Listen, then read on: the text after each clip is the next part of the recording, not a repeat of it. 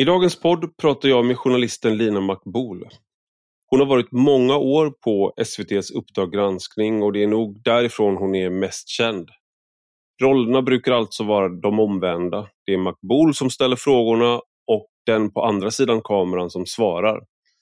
Men idag är hon här i rak höger för att prata om boken hon just kommit ut med. Revolutionens första offer. En berättelse om en granskning. Boken handlar om metoo och om den granskning hon gjorde av rörelsen för UGs räkning. Det handlar om Cissi Wallins anklagelser mot Fredrik Virtanen, om teaterchefen Benny Fredriksson och hans tragiska självmord, om vanskligheter med anonyma vittnen och om chefredaktörer som vägrar svara på frågor och journalister som inte gör sin research. Det handlar också om hur hon själv blir så hårt åtgången av drevet som sätts igång mot henne under tiden hon jobbar med granskningen men också efter sändningen av programmet. Så att hon till slut får diagnosen PTSD. Eh, det är en diagnos som hon själv säger att hon inte vill acceptera eftersom hon med palestinsk bakgrund snarare förknippar det med barn på Gaza som drabbas av kriget. Jag måste säga att det är en skrämmande läsning det här om hur medieetiken sätts ur spel och jag undrar om den verkligen är tillbaka där den var innan, om den någonsin har varit särskilt fantastisk. Att döma av hur det har låtit när boken har recenserats så ligger vi inte särskilt bra till, ehm, milt sagt. På Aftonbladet Kultur skriver recensenten av boken att Lina Makboul borde vara självkritisk istället för att kritisera kollegor. Och på DN Kultur är det också Makboul det är fel på. Hon fokuserar på grandet i sin systers öga utan att se bjälken i sitt eget, står det. Recensionen på Expressen Kultur anser också att Makboul ifrågasätter svaga offer när hon undersöker eh, sanningshalten i anonyma vittnesmål, till exempel. När hon går till läggen och vill se vad som faktiskt stämmer av de påståenden som har gjorts. Och på SVT anser recensenten att Makboul saknar eftertanke. Frågan är dock inte om Lina Makboul är en fin människa, utan om hennes granskning håller. Och det gör den, till skillnad från de publiceringar som hon granskar. Att recensenterna istället fokuserar på de delarna av boken som handlar om hur nedbruten Makboul blir är ärligt talat bara en fortsättning på det drev som skildras i boken. Man försöker ge sken av att den som skrivit boken inte är vid sina sinnesfulla bruk istället för att i sak bemöta det som läggs i öppen dager. Bokens mottagande visar, tycker jag, att den självrannsakan som medierna borde ha ägnat sig åt efter metoo fortfarande behövs. Allt det här pratar vi om i dagens podd eh, och jag rekommenderar verkligen eh, den som är intresserad av hur medier fungerar, om journalistrollen, medieetik och om metoo att läsa revolutionens första offer. Men nu till dagens gäst. Du lyssnar på Rak Höger med mig, Ivar Arpi.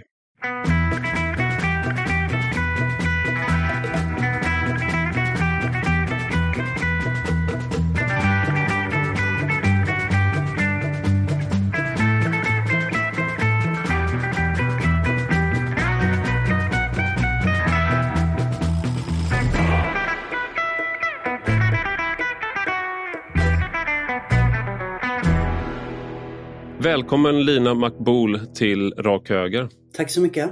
Du har skrivit en bok som eh, angår eh, ja, i princip alla som jobbar med media och eh, en intresserad allmänhet får man väl säga. Den, handlar, den har en titeln Revolutionens första offer vilket är sådär en väldigt bra titel för att alla som läser den måste fylla i resten. Så att säga. Det är som att eh, så man direkt förstår vad det handlar om och det handlar då om du är mångårig journalist som jag sa i inledningen på Uppdrag granskning och du fick i uppdrag att granska metoo eller framförallt då mediernas granskning av eh, hur medierna hanterade metoo-revolutionen.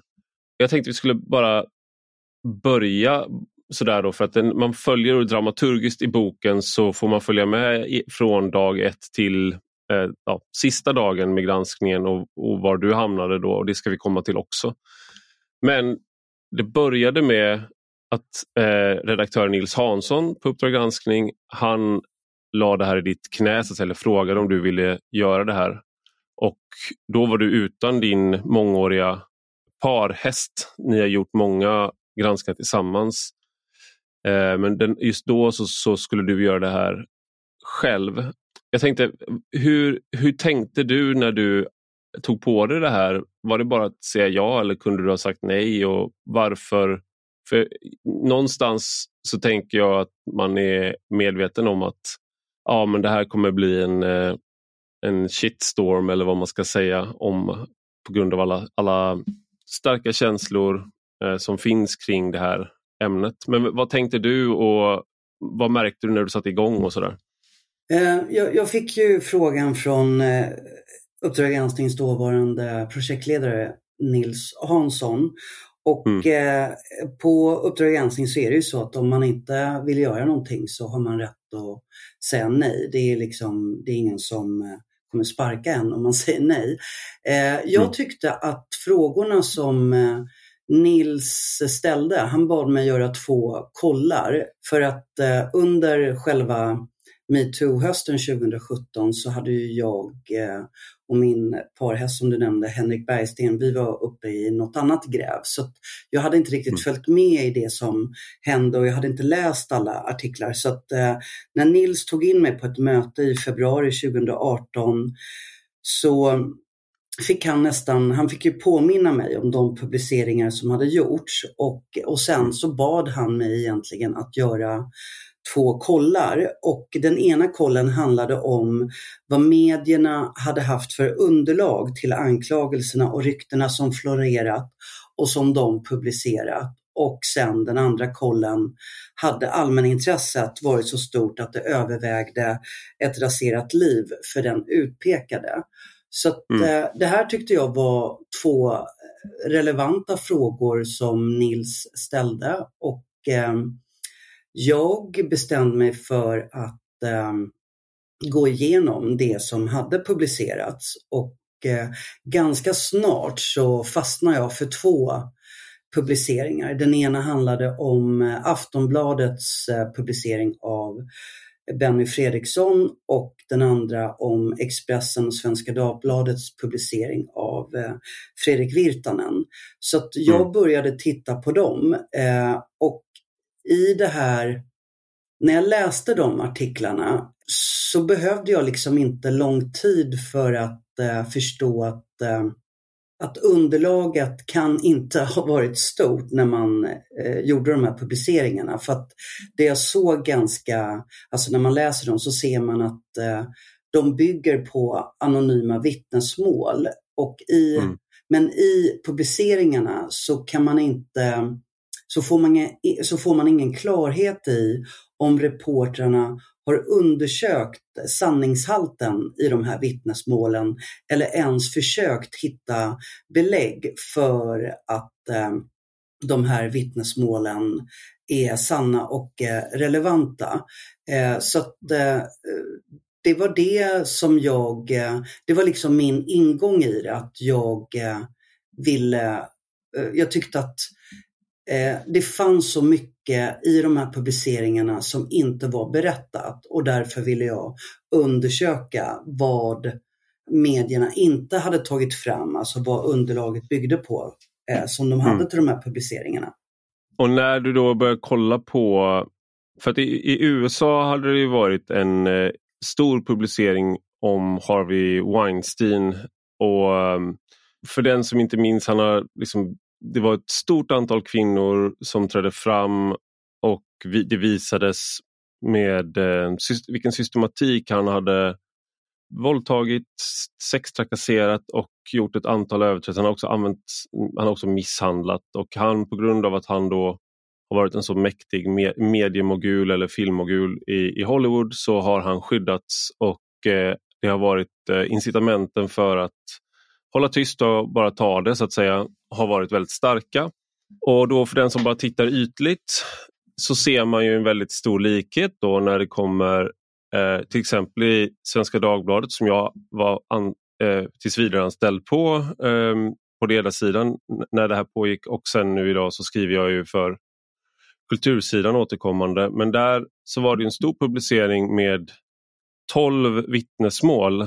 Så på, yt, på, på vissa sätt så liknar det ju just den här eh, historien med Harvey Weinstein. Men vad var skillnaden då? För du i boken så gör du också redogör du för vad skillnaden med, mot till exempel granskningen som New York Times gjorde av Harvey Weinstein mot till exempel då publiceringen om eh, Fredrik Virtanen då. Mm. Eh, för att de gick jag ju också igenom när jag inledde, eh, när jag påbörjade min research. Och det som slog mig då, det var ju att eh, New York Times arbetade i fyra månader med granskningen av Harvey Weinstein.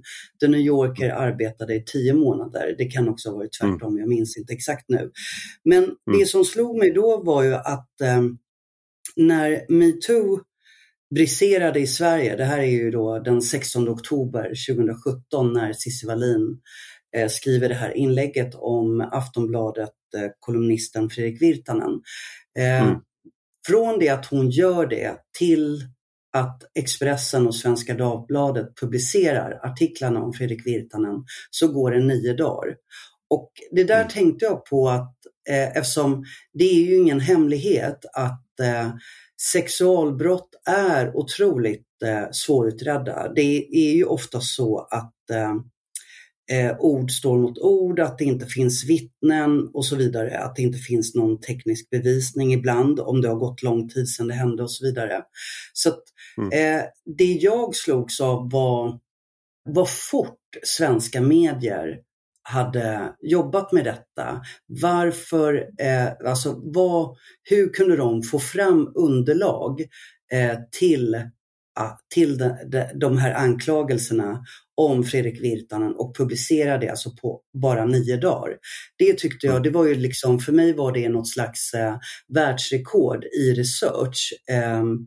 Och därför kan jag tycka, eh, jag vet att ehm, Expressens dåvarande chefredaktör Thomas Mattsson har ju försökt göra någon slags jämförelse med att det de gjorde går att jämföra med New York Times och New Yorker och det där tycker jag är lite löjligt eftersom deras, eh, de amerikanska tidningarna skrev de gick ju verkligen till botten med allting. De gick ju igenom dokument, eh, hotellrum, alltså alla detaljer i kvinnornas vittnesmål undersökte de. De försökte belägga allting hela vägen. Och så det är ju verkligen gedigna gräv. Och sätt det då mot, att, eh, eh, mot granskningen av Fredrik Virtanen som alltså tar nio dagar. Det blir ju liksom, det är ju någonting här som som jag fortfarande än idag inte riktigt har förstått. Alltså vad, vad, jag förstår inte vad de har byggt de här granskningarna på. Jag vill inte ens kalla dem granskningar. För det, det är ju ett problem som eh, jag, jag, ibland, jag tänker att man kan vara bra att ta, de flesta har såklart eh, koll på det men eh, ett, någonting jag ofta måste förklara att jag har granskat universitetsvärlden ganska mycket och då får du högt uppsatta makthavare inom universitetsvärlden som berättar jätteintressanta saker som skulle kunna bli grunden för en granskning men när man kommer dit så säger de nej, nej, nej, jag vill absolut inte förekomma med namn men jag tänkte bara vore kul för dig att veta det här ungefär. Bra för dig att veta. Keep up the good work eller sådär. Och då så kan jag inte gå vidare i de allra flesta fallen för att det funkar inte att bygga det på ett anonymt vittnesmål utan jag, eh, många gånger så behöver du ha någon som är beredd att själv berätta och belägga för det är det här i Fredrik Virtanen som du gör klart då så är det bara Cissi Wallin som är beredd att stå så att säga med namn bakom anklagelserna. Och de andra elva då i Svenska Dagbladets granskning är anonyma. Och det är bara sex av fallen som återges. Så det, man anar då en, en eh, liksom, det finns ett större djup men de redogör inte för vad anklagelserna består i där. Men varför är det här ett problem rent journalistiskt att det är anonyma anklagelser som, som förs fram? Mm. Eh, det är framförallt två saker jag tänker på när det gäller anonyma vittnesmål. För mediekonsumenten så är ett anonymt vittnesmål vanskligt för att eh, jag som mediekonsument måste lita på att reporten undersökt sanningshalten i vittnesmålet. Att mm. reporten gjort sitt yttersta för att hitta belägg eh, för att det som påstås är sant och relevant. I, om vi tar till exempel, om vi först tar Expressens publicering av Fredrik Virtanen, så är den, alltså de har honom på eh, löpsedel, första sida och sen sex sidor i tidningen. De redogör för de anklagelser som har kommit på sociala medier. Men inte någonstans så får jag som mediekonsument veta om de har undersökt sanningshalten i anklagelserna, om de har försökt hitta belägg för att det som påstås stämmer. Utan det de har gjort är att de bara har publicerat det rakt av och sen har de fluffat till de resterande sex sidorna med en massa annat. Så att man, man ser liksom, man förstår inte eh, vad, hur de har gjort den här bedömningen eh, när de publicerat mm. anklagelserna. I Svenska Dagbladets fall så har de ju intervjuat Cissi Wallin och sen så har de också pratat med en annan kvinna och sen redogör de för de andra vittnesmålen men det är sex stycken som de inte nämner alls utan det står bara i rubriken 12 kvinnor mm. och sen så, ja. Eh, och där, det jag upptäckte också under researchen var ju att eh, i Svenska Dagbladets fall så refererar man till eh, en eh, psykolog som Cissi Wallin ska ha haft kontakt med det som jag upptäckte då var att eh, eftersom jag fick tillgång till den nedlagda förundersökningen i det här fallet, bara för att man mm. ska hänga med då. Eh, det här eh, som Cissi Wallin påstår om Fredrik Virtanen ska ha hänt 2006. Hon anmäler 2011. En förundersökning inleds, den pågår i tio månader. Brott kan ej styrkas, den läggs ner. I mm. den här förundersökningen som jag får tillgång till så finns Eh, så finns det en, en person som ibland kallas för psykolog, ibland samtalsterapeut, ibland terapeut. Jag tar reda på vad som är den exakta titeln eh, och eh, den här personen är inte psykolog, så där har Svenska Dagbladet eh, fel. Just det, för det är en skyddad, eh, till skillnad från journalist så är det en skyddad yrkestitel där du måste ha genomgått en viss utbildning för att få kalla dig psykolog. Precis. Eh, det, det, jag också, det jag upptäcker då när jag har den nedlagda förundersökningen det är att eh, varken Expressen eller Svenska Dagbladet citerar ur den nedlagda förundersökningen. Det finns massa saker som framkommer där som inte nämns i Expressen eller Svenska Dagbladets publiceringar. Så mm. jag eh, börjar ju ana att Eh, eller jag misstänker att de inte kan ha haft tillgång till den. Och det där menar jag eh, som journalist, det är ju ett problem.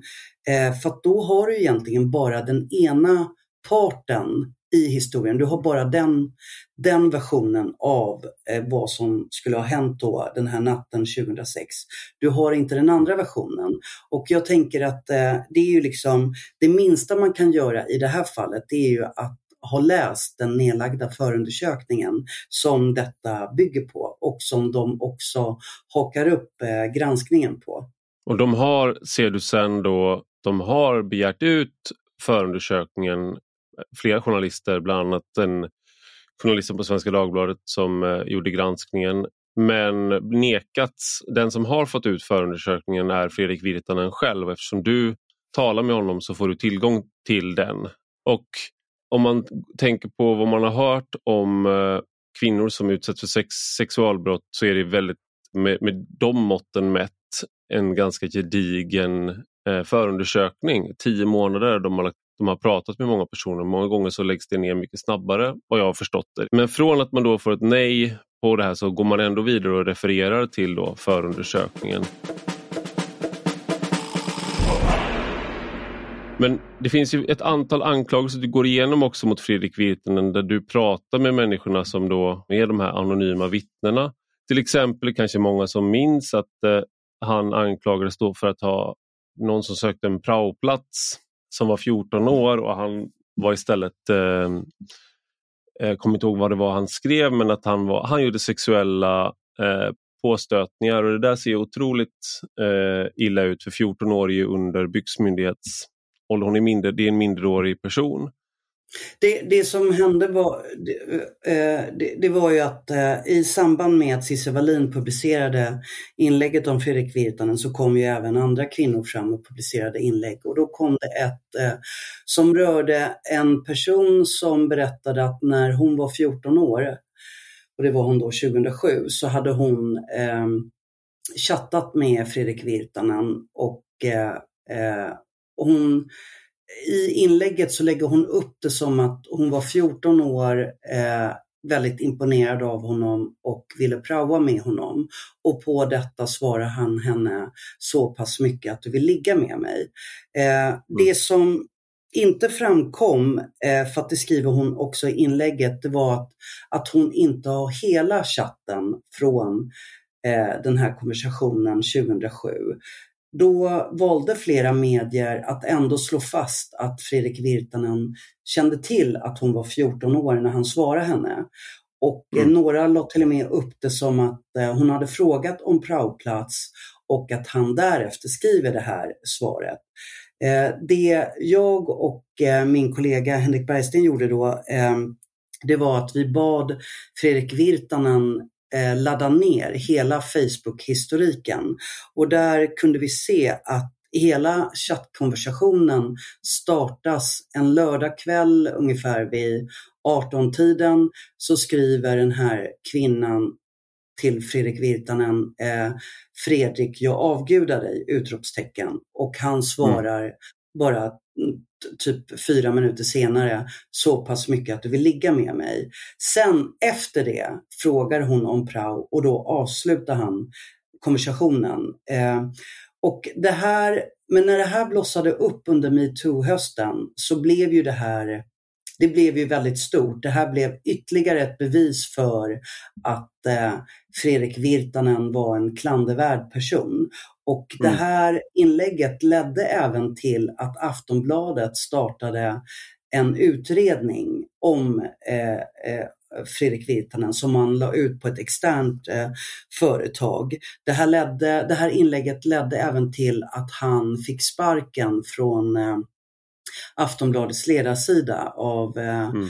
Eh, Karin Pettersson. Så det, det blev ju otroligt stort och det blev ytterligare en pusselbit för publicisterna, andra publicister, alltså förutom Expressen och Svenska Dagbladet, att publicera namnet på, och namn och bild på Fredrik Virtanen.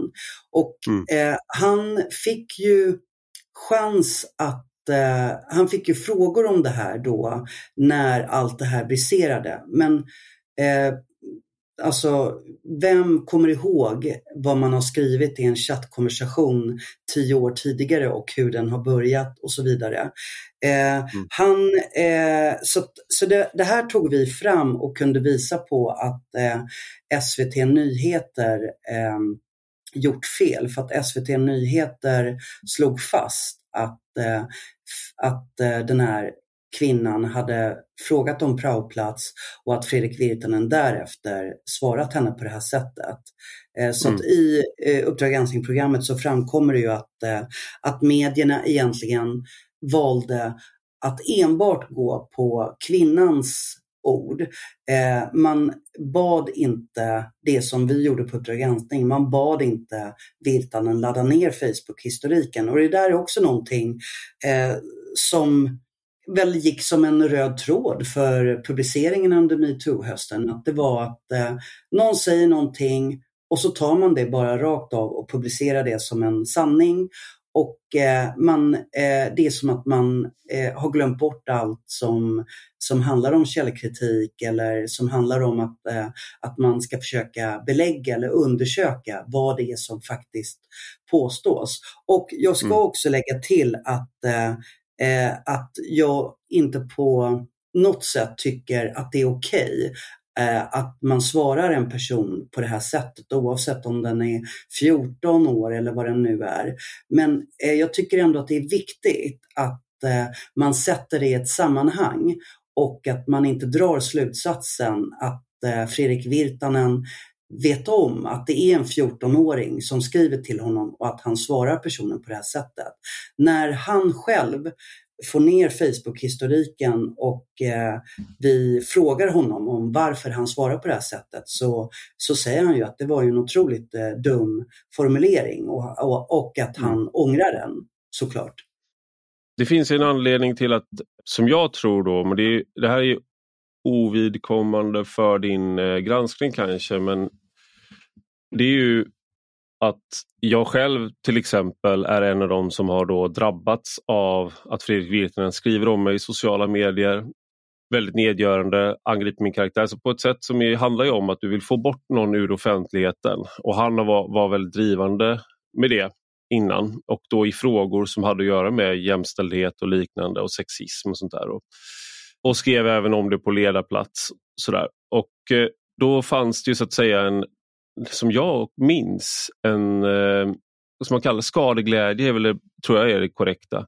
Där man, även om man skulle kunna se en del brister i rapporteringen så vet man ju om, så att säga. Alltså, då menar jag det att man, man känner det här är en dålig person. Så han ligger igen på minus så att säga. Och då har du även då eh, rykten om, om honom. Att han har varit då en skitstövel mot folk till exempel. Att han har kallat någon för eh, könsord i en bar. Eh, och man, allt det där, om man har varit var i mediesvängen så kände väldigt många till det om honom. Fast det fanns liksom ingen eh, som eh, skrev det öppet så att säga. Och, och då undrar jag om det i sin tur, alltså att rapporteras rykten, man har hört rykten och då så känner man någonstans efter några år när man har hört de där ryktena, även om det är samma rykten, även om det är samma ursprungskälla men de sprids och du hör det kanske fler gånger, känner man att det är nog sant. Och sen att han då själv sen senare sa liksom att om jag hade ett dåligt beteende under den här tiden, eh, alltså 00-talet framför allt. Det man undrar då är ju hur ofta sker det här med andra publiceringar också? Jag vet att du inte du kan uttala det, men det var ju någon slags flocktänkande här. Alltså hur mycket hade att göra med Fredrik Virtanen, att folk hade hört saker om honom och hur mycket handlade om att man ville vara med i metoo-revolutionen, så att säga. Vad tror du? Det där var ju en otroligt lång fråga, eh, Ivar. Eh, jag, Varsågod. Jag tänk... Nej, men, men jag, jag tänker så här att det finns ju egentligen många svar på eh, varför det gick som det gick i det här fallet. Men, men jag tror att eh, den här metoo-hösten eller revolutionen eller vad man nu ska kalla det, eh, den var efterlängtad eh, och jag tror att, eh, att många kände att det var dags nu, att det var dags att få ut de här vidriga männen och liksom få ut dem och få bort dem. Och i detta mm. så, så, tror jag att medierna, Eh, eftersom många av journalisterna eh, blev aktivister i den här revolutionen för att eh, eh, många kände med alla de vittnesmål och så vidare som kom fram. Men jag tror också att, eh, att man rycktes med i detta för att man var så sugen på att hitta en svensk Harvey Weinstein. Och eh, i detta så förlorade medierna all form av sans och balans. Utan eh, det var liksom, vi måste snabbt som fan hitta den personen och eh, få till liksom få det även här. Det är en del tror jag. En annan del tror jag handlar om att, ehm, eh, som i Expressens fall, så tror jag att eh, eftersom många av de som pekades ut på sociala medier eh, fanns i eh, media och kulturvärlden så tror jag också att, eh, att en tidning som Expressen också såg sin chans att eh, drämma till konkurrenten Aftonbladet. Att det var mm. därför man eh, gjorde det här så stort och att man gjorde det så snabbt också på bara nio dagar. Eh, för att eh, eh, Expressens dåvarande chefredaktör Thomas Mattsson gick ju faktiskt ut två dagar efter att metoo hade briserat i Sverige så gick han faktiskt ut på sin blogg och skrev väldigt bra om Eh, eftersom trycket på de etablerade medierna var stort. Alla ville, mm. men vad fan, skriv ut deras namn då. Häng ut dem. Vad mm. väntar ni på? Och då gick han ut och sa att, men vänta, stopp och belägg. Vi eh, måste liksom hålla oss till fakta här. Vi vet faktiskt inte vad som har hänt. Det finns inga polisanmälningar, det pågår inga utredningar, ingen är dömd, ingen är misstänkt. Eh, vi måste liksom lugna oss lite och sansa oss. Men sen så går det bara några dagar till och sen så kommer han med den här publiceringen av Fredrik Virtanen och där, eh, än idag, alltså, så förstår inte jag vad det är som gör att Expressen publicerar namn på Virtanen, vad det är de har som gör att Thomas Mattsson ändrar eh, sitt publicistiska beslut här i det här fallet.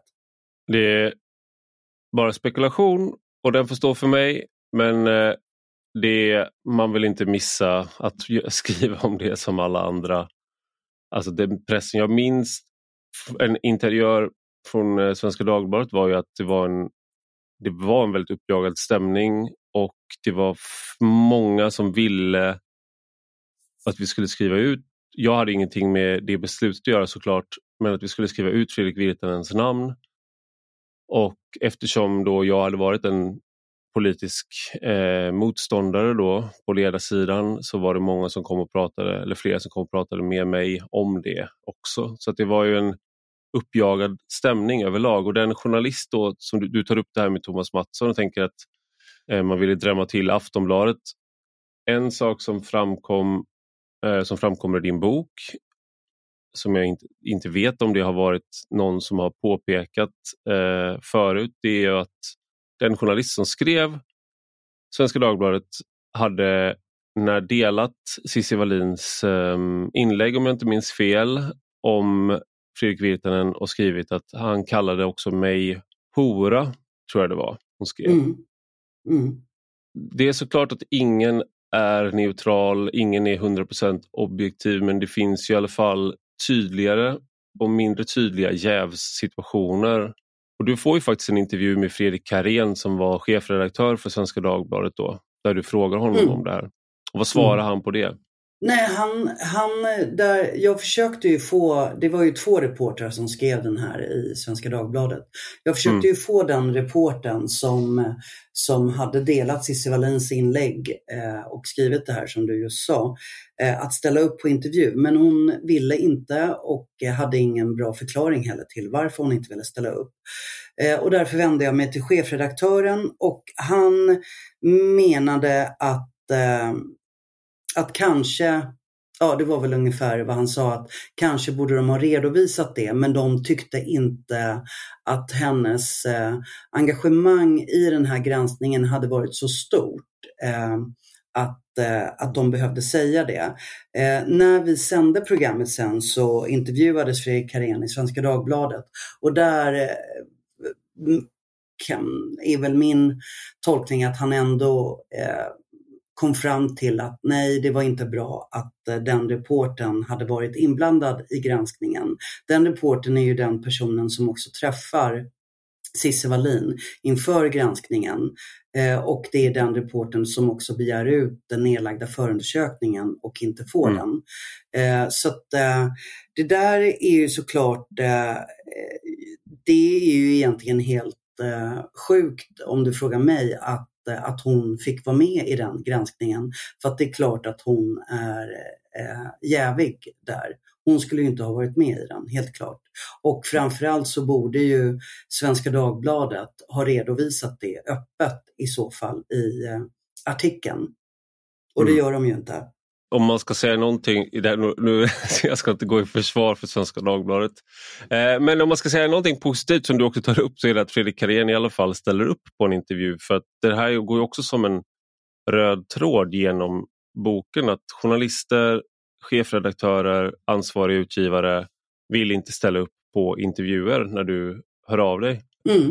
Och det gör ju din granskning mycket svårare får man ju säga. Mm. Eh, för att man vill få den andra sidan att eh, ge, sin, ge sin bild, man vill veta vad de hade på fötterna. Och, eh, ja, om alla tackade ja så skulle det blivit en ännu bättre granskning eh, kan, man, kan man nog säga. I alla fall så skulle du haft mer material att jobba med men just det här att de duckar hur vanligt är det att det är så när man arbetar mot, eh, med mediegranskning som det här är? Jag vill först säga att jag, jag tycker, tyckte då och tycker fortfarande att det verkligen att det hedrade Fredrik Karén att han ställde upp i programmet. Sen försökte jag, eh, jag ville ju återkomma till honom med fler frågor om den nedlagda förundersökningen. Eh, men då tackade han nej. Eh, så det var mm. egentligen meningen att jag skulle intervjua honom igen. Men sen hur vanligt det här är, det, det har jag ingen aning om. Men, men jag tror att Ehm, att vi journalister är betydligt sämre än andra makthavare på att idka självkritik och på att eh, ställa upp och eh, eh, svara på frågor om hur vi har agerat och varför vi har gjort de publiceringar vi har gjort. Jag vet inte om du minns men under ganska lång tid så försökte ju faktiskt medierna i P1 intervjua både Expressens Thomas Mattsson och DNs Peter Wolodarski och jag tror att det var väl där det här begreppet myntades, eh, det är en pågående publicering eh, och därför ville man inte svara på frågor. Att det var det de upprepade hela tiden, det är en pågående mm. publicering. Mm. Jo, jo. Mm. Eh, men jag, jag, tror att, att vi journalister, att vi har svårt att eh, identifiera oss som makthavare. Att vi, vi ser gärna att vi är den lilla människan eller att vi för den lilla människans kamp mot makten. Eh, att eh, vi ser oss gärna som David och inte Goliat. Och jag tror att eh, att metoo-hösten specifikt är ett bevis eh, för detta och eh, eftersom vi än idag, än idag har vi ju faktiskt inte ransakat oss själva eller bett om ursäkt för de publiceringar som gjordes under metoo-hösten. Det finns ju en misstro mot journalister eh, i, i vissa läger och när man läser att hur, hur man eh, duckar dina frågor och inte ställer upp på det så får man ju den här Känns, var, var, varför ska man ställa upp på journalisters frågor om de själva som makthavare i olika situationer inte vill, vill göra det tillbaka? Kan jag tänka mig att en del eh, tänker. Och Om man jämför med akademiker, forskare så finns det ju i bästa fall så redovisar man hur man har kommit fram till någonting och då jobbar man med längre tidsrymder men i, i grund och botten så borde ju samma regler gälla eh, journalister, det vill säga att man ska kunna visa hur det är uppbyggt och vad man inte, i, i den mån det går utan att röja källor såklart. Jag tänkte vi, vi ska gå in på, för Fredrik Virtanen han blir av med jobbet och försvinner ur offentligheten och eh, du skildrar ju en, en människa som är väldigt påverkad och när, när din eh, fotograf, när ni gör intervjun till programmet med Fredrik Virtanen så säger din eh, fotografen efteråt att vad var det vi, vad var vi just med om Lina? Eh, för att han är så märkbart påverkad av det som har skett och som fortfarande sker då. Han har inte fått någon upprättelse så att säga i offentligheten efter det som har skett. Så att Även om du har gått igenom då var anklag... Vi vet ju såklart inte vad som skedde den kvällen men polisutredningen lades ner och du går igenom de här påståendena som görs. Eh, det som framträder är en person som är gränslös men många av påståendena eh, går antingen inte att styrka eller är, visar sig vara av en annan art. Till exempel en personalfest 2014 som återkommer och det visar sig att det, han har inte blivit hemskickad för att han har gjort eh, betett sig illa mot eh, kvinnliga kollegor utan han och en manlig kollega har bråkat och eh, det kan vara obehagligt nog. Men det är någonting annat än det som har beskrivits. Jag tänkte vi skulle gå vidare bara till Benny Fredriksson då som var chef på Kulturhuset och han eh, fick ju också, han är det andra stor, största fallet, kanske ihop då man räknar in Jean-Claude Arnault i som också var en DN, eller som var en DN-publicering där som var en del av den här så kallade klubben och hade relationer med Svenska Akademin och blev en del av det. Men Benny Fredriksson är det andra stora fallet i, bo, i din bok. Vad är det som sker där och vad är kritiken mot granskningen av honom? Eh, ja, eh, hur mycket tid har vi? Men, eh, nej, men det som Benny Fredriksson hängs ju ut av eh, Aftonbladet i, eh, jag tror att det är 5 december 2017. Ehm, och eh, han utmålas som en tyrann, en despot, en eh, diktator som har styrt med järnhand och ehm, han är även eh, anklagad för sexuella trakasserier. Det här, mm. eh, den här granskningen... Och att, och att ha tvingat en kvinna till eh, abort kommer jag ihåg var en sån där Precis. sak som alla, ja. alla pratade om då. Ja, eh, att han, han skulle ha tvingat en skådespelerska till abort för en roll. Det här stod ju också mm. eh, stod på eh, löpsedeln. Ehm, och eh, den här granskningen byggde på 40 vittnesmål. Ett var öppet och det var en tidigare eh, sekreterare till Benny Fredriksson. När jag läste den granskningen så ringde jag upp sekreteraren och fick då informationen att eh, sekreteraren inte hade jobbat för Benny Fredriksson, jag tror, om jag inte minns fel nu, på 12 år. Eh, det mm. här stod inte att läsa i Aftonbladets granskning. Det var anklagelser som eh, var väldigt, eh, de, de var väldigt kort sammanfattade.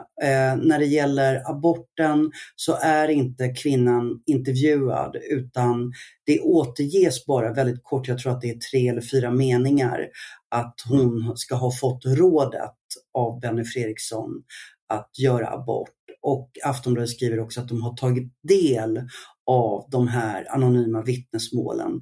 Ett vittnesmål mm. ska ha handlat om någonting som jag efter bara några slagningar kom fram till att det måste ha varit 35 år sedan det hände. Men det nämns inte heller i artikeln. Eh, det här leder till, för att Aftonbladet fortsätter de här i några dagar, jag tror efter två dagar så Eh, så lämnar Benny Fredriksson, han säger upp sig och, eh, och så lämnar han allting. Och eh, andra medier eh, refererar till Aftonbladets granskning, sammanfattar den och publicerar den. Expressen tar den och nästan eh, rewritar den och eh, intervjuar eh, Ulf Brunnberg eh, som liknar Benny Fredriksson, alltså han, han liknar honom vid Adolf Hitler. Eh, mm. Och det här är ju liksom, alla hakar ju på detta. Det här pågår liksom i, ja, i en vecka ungefär. Eh, och sen försvinner han ur offentligheten. Eh, när jag eh, påbörjar min granskning så tar jag såklart kontakt med honom men får ett svar från hans eh, pressekreterare att han inte orkar medverka, uh, han orkar inte träffa mig. Jag tänker mm. då, det här är i eh, februari 2018. Jag tänker att eh, så där kan det ju bli ibland, så jag tänker att jag längre fram ska återkomma till Fredriksson eh, för att jag har vid det laget hittat så pass mycket i Aftonbladets granskning att jag ändå tycker att det, att det är värt ett program. Så jag tänker att jag mm. kommer kanske lyckas övertala honom. Men eh, sen då eh, så kommer ju nyheten eh, den 18 mars så kommer det ju fram, publicerar samtliga svenska medier att han har eh, hittat stöd på ett hotellrum i Sydney, att han eh, då har tagit sitt liv. Han hade följt med sin fru eh, Ann-Sofie von Otter och man kan tänka att man eh, där man reser bort för att få komma bort från, från saker och det kanske hade funkat bättre i en tid utan internet. Men mm. det finns ju såklart att ett självmord alltid är tragiskt men just att han så tydligt försökt att komma bort och få andra att komma på andra tankar eller vad man ska säga. Men eh, ja, jag ska inte spekulera men att det, inte, det fungerar i alla fall inte som, vad det verkar. Så det är ju, han begick självmord, eh, tog sitt mm. eget liv. Mm, precis, så du hann inte intervjua honom? Nej, det gjorde jag inte. Men eh, vid den tiden så kom jag i kontakt med eh, familjemedlemmar. Eh, alltså jag, jag, kom i kontakt med Benny Fredrikssons son och eh, sen hade jag kontakt med familjen till hösten 2018 då jag eh, blev den första svenska journalist att höra av mig till eh, Ann-Sofie von Otter och också intervjua henne. Och eh, mm. där berättade ju hon, eh, det här finns ju med i boken, men där berättar hon om eh, vad mediernas, alltså vilken konsekvens mediernas publiceringar hade fått för hennes man. Eh, mm. Det här är också, apropå det du frågade tidigare om anonyma vittnesmål, att det är också eh, något som är vanskligt menar jag med anonyma vittnesmål, att det är ju väldigt svårt för den som pekas ut i de här vittnesmålen att kunna försvara sig eftersom eh, de här vittnesmålen går väldigt långt tillbaka i tiden. De är otroligt mm. luddigt sammanfattade så att det är svårt eh, som utpekad att veta, okej, okay, var börjar jag? Var börjar jag eh, svara någonstans? Eh, var börjar jag och mm. slutar jag? Och eh, i eh, min research så kom det också fram att eh, Aftonbladet hade hört av sig till Stadsteaterns presstjänst typ på kvällen dagen före publiceringen. Och det här mm. upptäckte mm. presstjänsten samma dag som publiceringen skulle göras, alltså bara fyra timmar innan den skulle göras. Eh, och då hade ytterligare ett mejl kommit med fler anklagelser. Så att det var ju liksom, han, det, alltså marginalen, alltså han hade ju ingen chans. Hur fan ska man bemöta eh, 40 mm vittnesmål. Alltså var börjar man? Mm. Eh, så det här kom fram i den intervjun som jag gjorde med Ann-Sofie von Otter. Men det här, eh, det som också kom fram var ju att eh, den här granskningen i Aftonbladet ledde till att eh, Stadsteatern startade en utredning och utredningen eh, var klar. Eh, jag tror att det är en vecka innan Benny Fredriksson tar sitt liv. I den mm. utredningen framkommer att eh, Alltså det framkommer inte någonting, inte ett ord om sexuella trakasserier eller så. Det som framkommer där, då har man, eh, då har man intervjuat, jag tror att det är 135 anställda, tidigare anställda och andra med kopplingar till Stadshuset eh, eller Stadsteatern. Och eh, och de har ju fått vara anonyma och prata öppet. Och eh, Benny Fredriksson är då inte VD, han har inte tagit sitt liv än. Så att den här utred utredningen är ju digen, den som görs. Och det som framkommer mm. där är ju att Benny Fredriksson inte var en perfekt chef. Men jag menar, säg, visa mig vem som vilken chef som är det. Eh, det som mm. framkommer är att eh, han har haft ett ledarskap som har bidragit eh, eller lett till en tystnadskultur, menar vissa, andra menar att eh, den inte gjorde det. Så att det framkom lite kritik där, men inget av det här som eh, Aftonbladet tryckte på om sexuella trakasserier, det framkom inte. Nej, och just, just det här med journalistiskt är det svårt att se att det är motiverat att eh, inte låta den anklagade svara på det eller ge dem så kort tidsfrist att det, inte, att det är väldigt, väldigt svårt eh, att hinna. Eller att, det, att till exempel att man missar ett mejl och då, då är det kört så att säga eh, i princip. Det är väldigt sällan som det kan vara journalistiskt försvarbart när det är du som sitter på en när det är man själv som sitter på, på en granskning så att det inte är en nyhet som alla kommer publicera direkt eh, utan det, man har i regel mer tid på sig. En, en, annan fråga som jag var inne lite på med Fredrik Virtanen där det inte var vad jag vet någon som ryckte ut till hans försvar. Jag kommer inte ihåg någon, det var säkert någon. I fallet då med Benny Fredriksson så hade han ju inte skapat sig så att säga fiender på det sättet utan han hade ju tvärtom ganska många som efteråt sen när han hade tagit sitt liv eh, sa att de hade varit rädda för att försvara honom.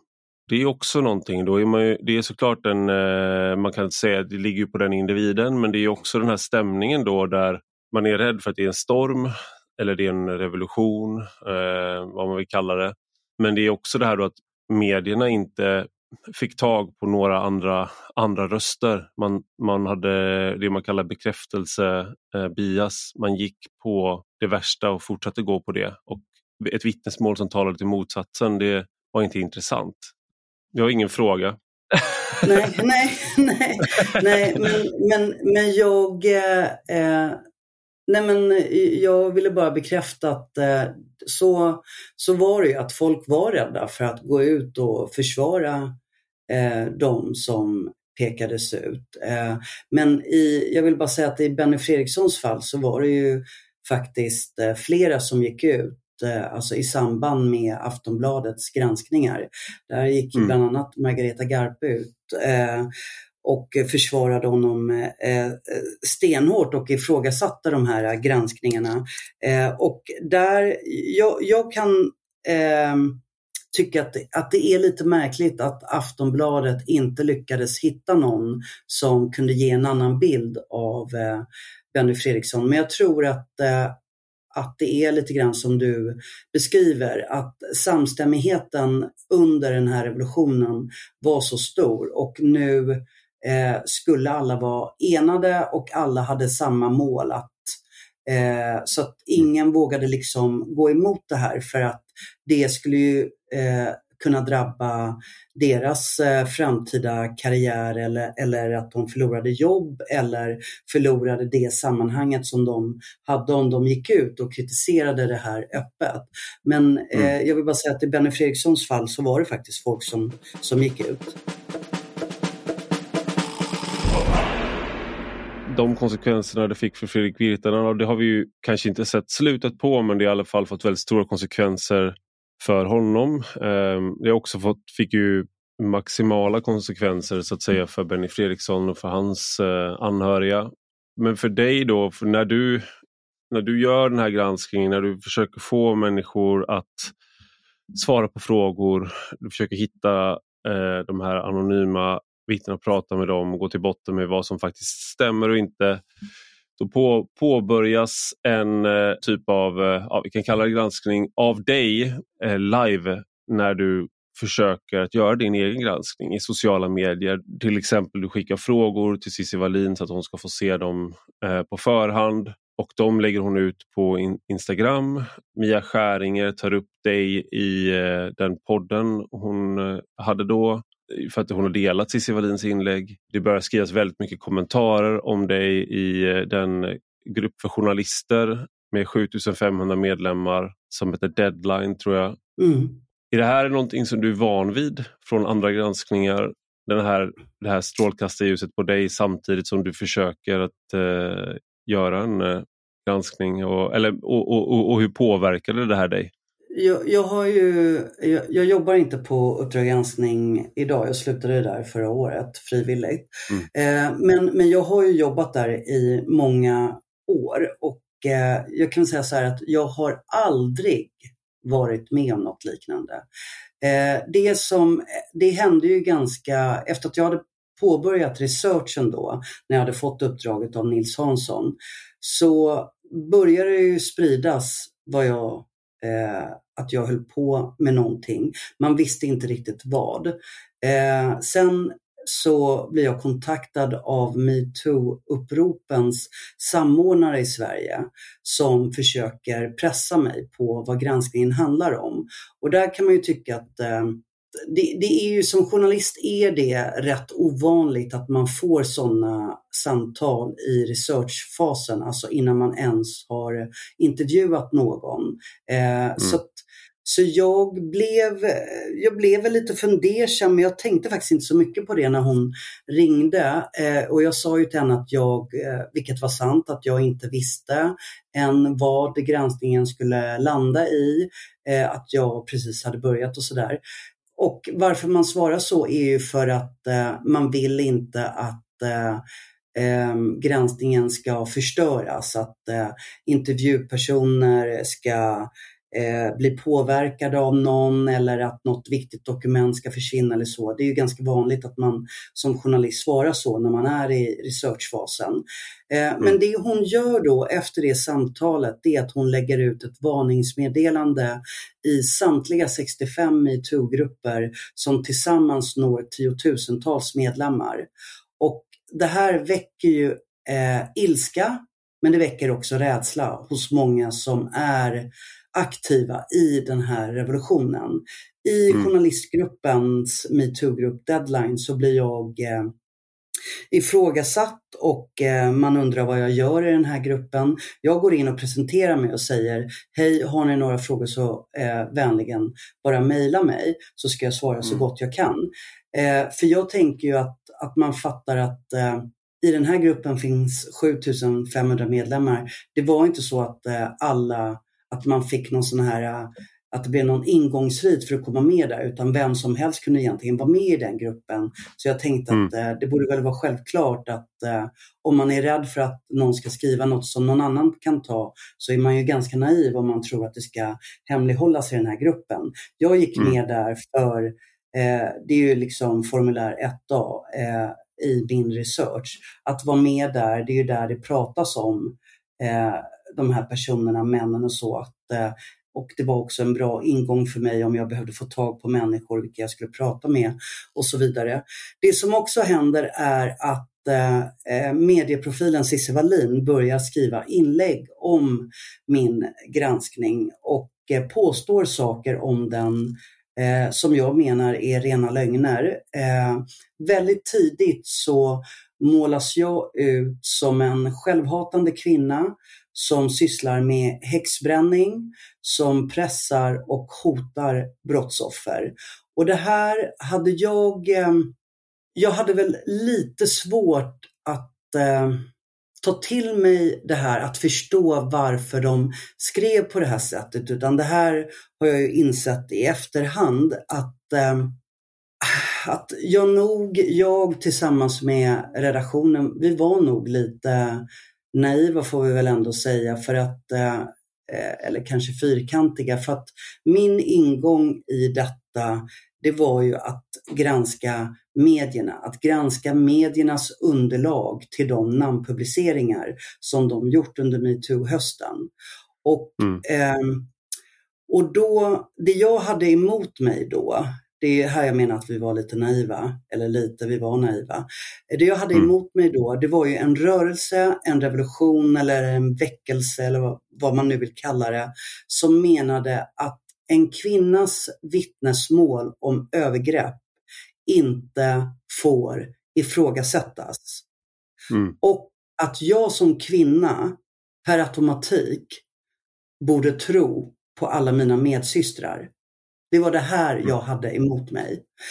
Jag som journalist är ju inte min uppgift att tro på saker. Mitt jobb som journalist är att förhålla mig kritisk till allt som sägs och hitta belägg för att det som sägs är sant och relevant. Det var ju de här bitarna som krockade under mm. den här granskningen.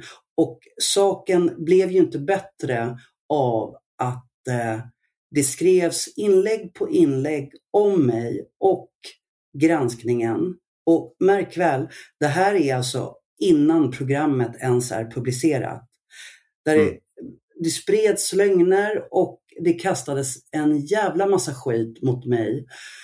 Eh, och för att då avrunda hur det här påverkade mig så, eh, så är det klart som fan att eh, jag blev påverkad. Jag, eh, eh man kan säga att jag gick upp i vikt. Eh, jag började eh, tröstäta. Jag käkade massa kardemummabullar och eh, och, liksom, och jobbade på och i ändå tron jag tänkte så här att när de väl ser programmet så kommer de ju fatta att det är ju det här vi har gjort. Mm. Det är ju det här granskningen handlar om.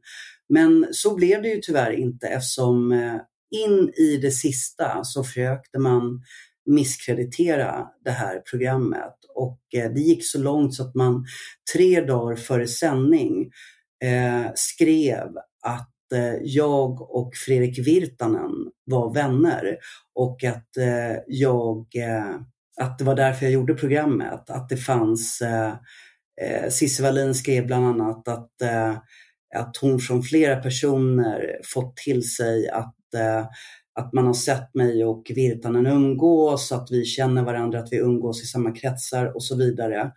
Eh, mm. Och det här dementerade ju SVT, jag, Virtanen, alltså gång på gång dementerade vi detta, för det var ju inte sant. Det är ju en ren jävla lögn. Och mm. jag träffade Fredrik Virtanen för första gången eh, den 7 mars eh, 2018 när jag hade påbörjat den här granskningen. Och då mm. satt vi på Nofo hotell på Söder mitt på dagen. Jag drack kaffe, han drack ingenting. Eh, och det var ett väldigt kort möte där jag berättade för honom vad jag eh, ville granska och vilka jag skulle prata med och så vidare. Eh, mm. så, eh, men det är ju tyvärr så att sådana här saker eh, eh, klistras eh, fast. Alltså folk eh, tänker ju ingen rök utan eld och nog finns det någon sanning där och så vidare. Så att det här påverkade ju mig under lång tid efter att det här programmet också sändes. För att mm. eh, det som skrevs, alltså det var ju jag fick massa hat, jag fick eh, kommentarer om mitt utseende. Kända Instagram kvinnliga profiler gick ut och skrev att det här borde vara, vara mitt eh, sista jobb någonsin på Uppdrag granskning och så vidare. Så att, eh, det är klart att jag blev påverkad av det. Och, eh, men eh, det dröjde flera månader innan jag sökte hjälp för, eh, för detta. Och, eh, och då fick jag också diagnosen PTSD och eh, det var en diagnos som jag hade otroligt svårt att acceptera. Och det kanske har med min bakgrund att göra. Att jag är palestinier och för mig förknippas, jag förknippar PTSD med Alltså att det, det är barnen på Gazaremsan som lider av det. Eh, jag tyckte det Just var väldigt det. konstigt att jag hade detta. Ehm, Men det var i alla fall den, den det var inte så att du är, var en anledning till att det dröjde ett tag att söka hjälp i att du inte har, har du, har du ofta, det här är en väldigt personlig fråga, du behöver inte svara, men har du ofta sökt hjälp liksom i yrkesrollen att du behövt liksom, hjälp för att klara stressen och sådär så att det här var bara ännu en gång Ja, du behöver nej, lite hjälp? Nej, det, det, har jag inte. Jag, jag har, eh, det har jag aldrig gjort. Eh, eh, utan det här var första gången och ehm, det var, och det var efter påtryckningar från eh, hemifrån, alltså min familj, min make framför allt, men även från SVTs eh, personalchef. Ehm, mm. Och eh, det har jag, och, och, man kan säga att jag har ehm, eh, granskat eh, en jäkla massa människor, eh, bland annat gängkriminella. Eh, men jag har, eh, och jag har fått eh, alltså, hot från gängkriminella och eh, och det har varit eh, jobbiga granskningar och så, men jag har aldrig behövt söka hjälp, alltså hamnat i ett läge där jag mår så dåligt så att jag eh, behöver söka hjälp för det. Det har aldrig hänt tidigare.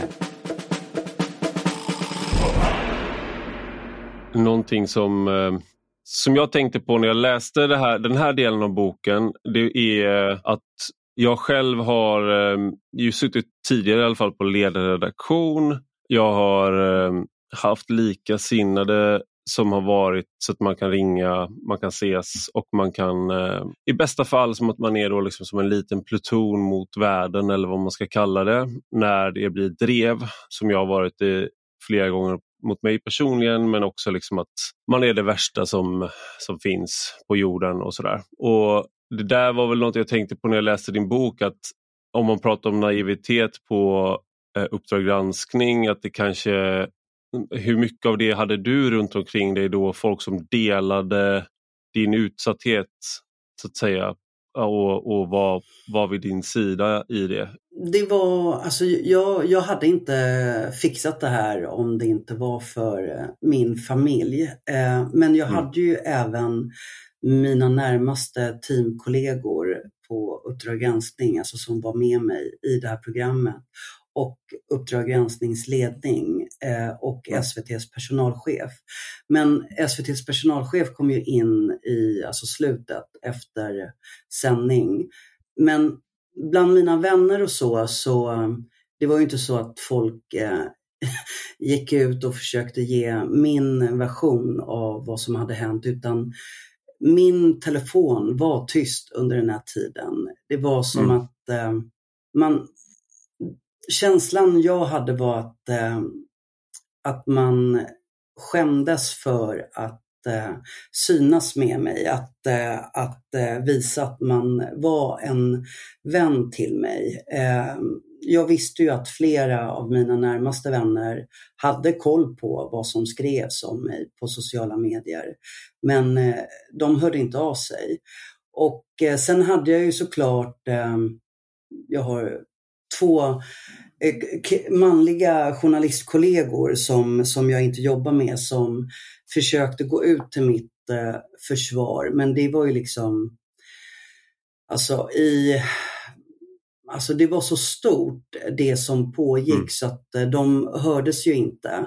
Och eh, sen var det ju också så att Uh, och jag kan på ett sätt, jag, jag har fått så här, när, sen boken kom ut så har jag fått flera meddelanden som verkligen har berört mig för att det är från, från vänner som skriver rakt ut att de skäms för att de mm. inte gick ut till mitt uh, försvar.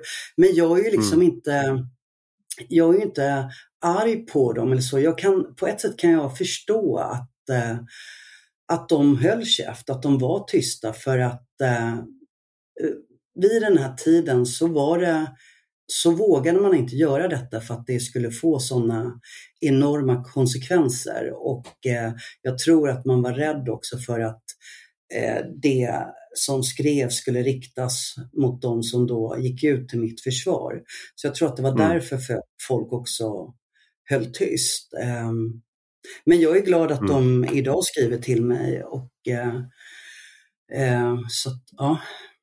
Jag tycker du borde skaffa dig bättre vänner höll jag på att säga. Men eh, jag förstår också vad, hur, de, hur, det var. hur det var. Men jag har, det, mm. är, mm, det är ju samma, det, det, det ironiska här är att du är, går in så att säga som en granskare för att kolla äh, lägg och allt sånt där men du blir ju en del av granskningen själv. Alltså du, du hade, för att du drabbas ju av Eh, konsekvenserna är inte lika stora men det är ju i princip vissa av de här problemen som hade att göra med Benny Fredriksson till exempel. Det är ju då att dina vänner som vet vem du är, de går inte ut och säger det. Och om tillräckligt många gör det så har det effekt. Jag kommer ihåg under metoo, det här är ett sidospår, men jag kommer ihåg under metoo, då var det många som, eller det var flera som skrev om mig att de var så arga att de inte kunde hitta någon skit på mig för att jag såg ut som någon som borde åka dit. På det. Men då har jag, mm. alltid, jag har alltid haft turen att eh, när eh, eh, kvinnliga motdebattörer försöker att angripa min karaktär för att jag då kritiserar någonting de skrivit och säger de att jag är kvinnohatare eller liknande. Och då kan flera andra kvinnor haka på det, det har hänt mig flera gånger, och säga att ja det är han. Fast det finns ingen substans utan det det handlar om är att vi har diskuterat i sak om någonting. Men de tycker att jag är ett, eh, en dålig människa och då blir det ju, är det ju typ sant även om det inte finns någon substans. Eh, då kan man aldrig försvara sig, du kan aldrig gå ut och säga att eh, jag är inte alls en kvinnohatare, jag älskar kvinnor. Jag tycker kvinnor är underbara. Min mamma är den bästa människan jag känner. Det går inte, utan det enda som funkar är att eh, andra kvinnor säger att han är inte alls en kvinnohatare. Han har gjort det här och han har gjort det här, skulle en kvinnohatare göra så? Och det har hänt mig. Det är det enda som funkar. Alltså jag är tacksam över att, jag, att det är så. Det är tyvärr så att man kan aldrig försvara sin egen heder i de här sakerna när mans egen karaktär angrips. Jag tänkte bara vi skulle ta några korta saker då mot slutet nu. Jag vet att jag har tagit mycket av din mm. tid. Eh, men du har fått då, vi har skrivit recensioner av din bok och jag har inte haft tid att gå till botten med hur involverade de här eh, recensenterna har varit i metoo och vad de skrev under den tiden. Men en kritik som jag kommer från en person som var ordförande för Publicistklubben, Ulrika Knutsson. Hon var ordförande när metoo pågick och eh, var det under många år. Hon eh, menar då att du, du, din bok når liksom inte fram för att du, liksom, din redaktion är för dålig. Det är väl det hon säger i grund och botten att ni eh, Uppdrag granskning är liksom, eh, funkar inte för att göra det här. Hon säger att ett gott gräv är inte illa men för att förstå en mental revolution krävs något mer än spett och spade. Och det här är då någonting som hon eh, tycker går igen i, i boken också, så att säga. Tänkte du kunde svara på den kritiken kanske, om du vill? Mm. Eh, ja, det där var ju en. Eh, ehm, men eh, ja, eh, jag, jag måste säga att jag i eh, slutorden i boken så skriver jag att jag inte har, jag hyser inga förväntningar på att någon av alla de som jag nämner i boken ska nå någon slags eh, självinsikt. Eh, och jag skriver också att jag skiter i vilket. Eh, jag förväntade mig, de här, det här som du tog upp nu, det var, det var liksom någonting jag förväntade mig och jag, jag tycker nästan att det blir, det är ju på något sätt absurt att, eh, att fortfarande så landar kritiken i alltså Uppdrag granskning som redaktion. Inte någonstans, ingen tar upp det som eh, väldigt tydligt beskrivs i boken, nämligen att mediernas underlag till de här publiceringarna som jag och redaktionen har tittat på är ett skämt. Det fanns inte fog för att göra de här namnpubliceringarna. Jag är också, jag har väldigt, väldigt svårt för det här svamlet om eh, för att det är ju inte bara Ulrika Knutsson som har skrivit utan det är ju andra. Eh, att mm om boken att, att eh, någon, det, det, finns någonting också som någon har skrivit att, eh, att sanningen eh, såklart ligger där någonstans mittemellan och att jag inte idkar någon självkritik. Och det, det förstår jag inte. Det, det, de som påstår det kan inte ha läst boken. Jag eh, menar att eh, i den granskningen som vi gör eh, så är Sanningen om den granskningen finns i de pressetiska principer som journalistiken vilar på och i de glasklara principer som rättsstaten har att utgå ifrån. Det är det mm. den här boken handlar om och det är det vår granskning byggde på också. En annan kritik då, det är flera recensioner på de tidningarna som du har granskat. Som är, eh, i, I de recensionerna så är de kritiska. Kanske inte förvånande men i alla fall på Aftonbladet Kultur där Åsa Linderborg tidigare var chef och nu är det Karin Pettersson eh, som eh, är chef där. Som då var den som sparkade Fredrik Virtanen. Hon skriver så här då, Malin Krutmeijer. Observera att udden här, alltså i din bok, inte är riktad mot undanglidande företagskonglomerat, politiker och myndigheter utan i Makbouls fall mot andra journalister och helt vanliga medborgare.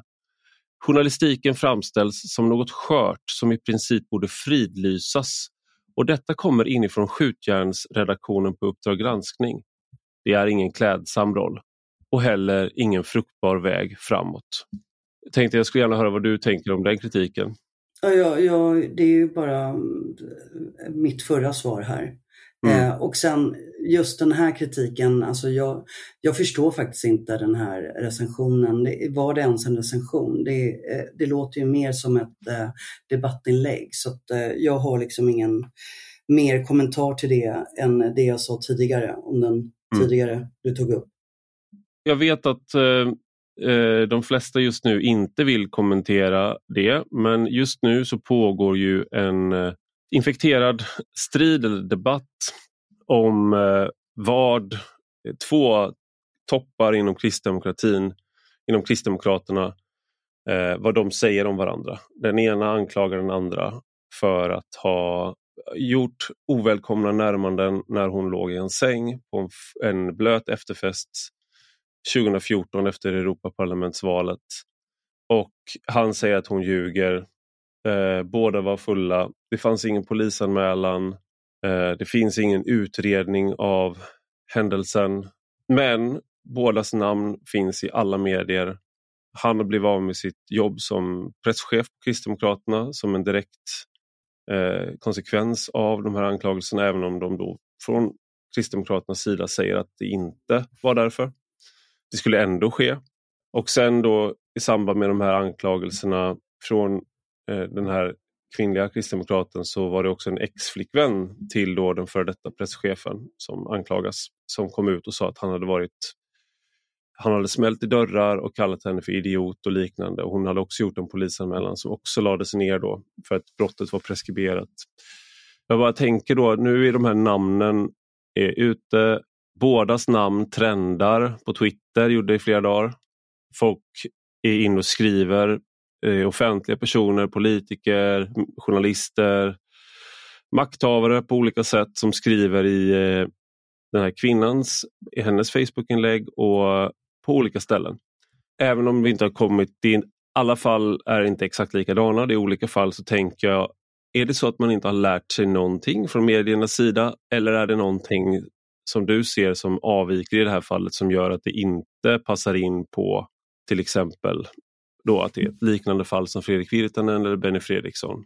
Oj, svår fråga. Eh, jag har ju eh, i ärlighetens namn inte följt med i det här fallet eftersom eh, boken kom ut ungefär samtidigt som det här briserade.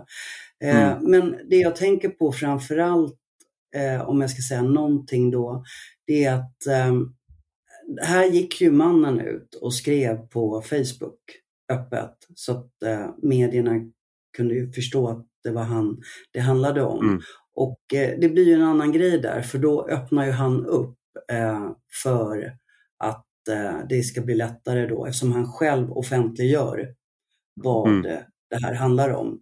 Och det under researchen till, eh, alltså när jag tittade på de här metoo-publiceringarna så kan man ju se att eh, de som egentligen har klarat sig bäst är ju de som håller käften hela vägen. Alltså som inte mm. säger någonting. Mm.